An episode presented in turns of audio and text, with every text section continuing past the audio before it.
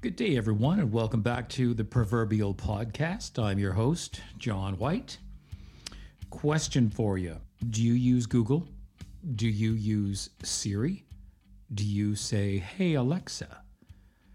Well, we've got to be the smartest group around because we have knowledge at our fingertips wherever we go. We carry around these little computers and we make phone calls on them. There's nothing that we can't find out.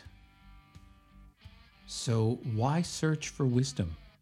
Well, I'll tell you why. There's a difference between knowledge and wisdom. Wisdom is something we're lacking right now, especially God's wisdom. At the beginning of uh, Proverbs, Solomon writes Start with God. The first step in, is learning to bow down to God. Only fools thumb their noses at such wisdom and learning. So that's got to tell you something right there. We've got to have a reverence, we've got to have awe. In some translations, it's actually translated the beginning of wisdom is the fear of God. Now, Solomon's not talking about, uh, you know, fear of snakes and spiders and dogs and things like that. He is speaking of a reverence, an awe. I mean, God created everything. I mean, everything with just his word. Let there be light. Boom, there was light.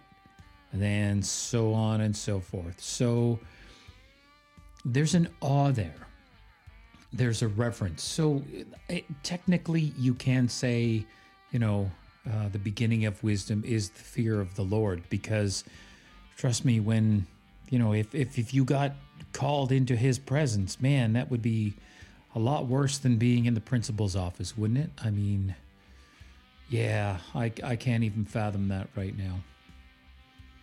So with the ability to call up Google, you know, and find out knowledge.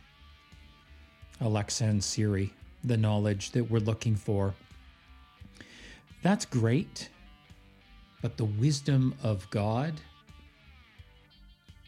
is more of a moral thing. Um, Siri can't really tell you about the difference between right and wrong morally. She can give you a definition, but that's about it. I'd like to start a challenge. I'd like to challenge everyone listening right now. We're coming up to November 1st, and there are 31 chapters in the book of Proverbs. I would like you to follow along with me in the book of Proverbs. So on November 1st, you read Proverbs chapter 1. On November 2nd, you read Proverbs chapter 2, and so on the next podcast that uh, I do, I think, we, and I will do the chapter. I won't read the chapter, but I'll pick out some verses on the chapter and we can do that. So I think that will be kind of a neat experience for those of you who have never read the book of Proverbs to challenge yourself to to get through it. I mean, the chapters are not long, and if you've never read it, it's full of wisdom. It's great stuff. You're missing out, quite frankly. And maybe you want to email me at the John White Project at gmail.com and let me know what translation you were using. Um, we do the message version, and I've also used the NIV. Uh, later on, as I say, we'll we'll use the King James and some other versions. So there you go. I'm throwing that challenge out there for you, so you guys can start that in the next couple of days. We can uh, go through Proverbs together. Hey, thanks for joining me on the Proverbial Podcast. I'm your host, John White, and we will see you next time. God bless everybody. Have a great day.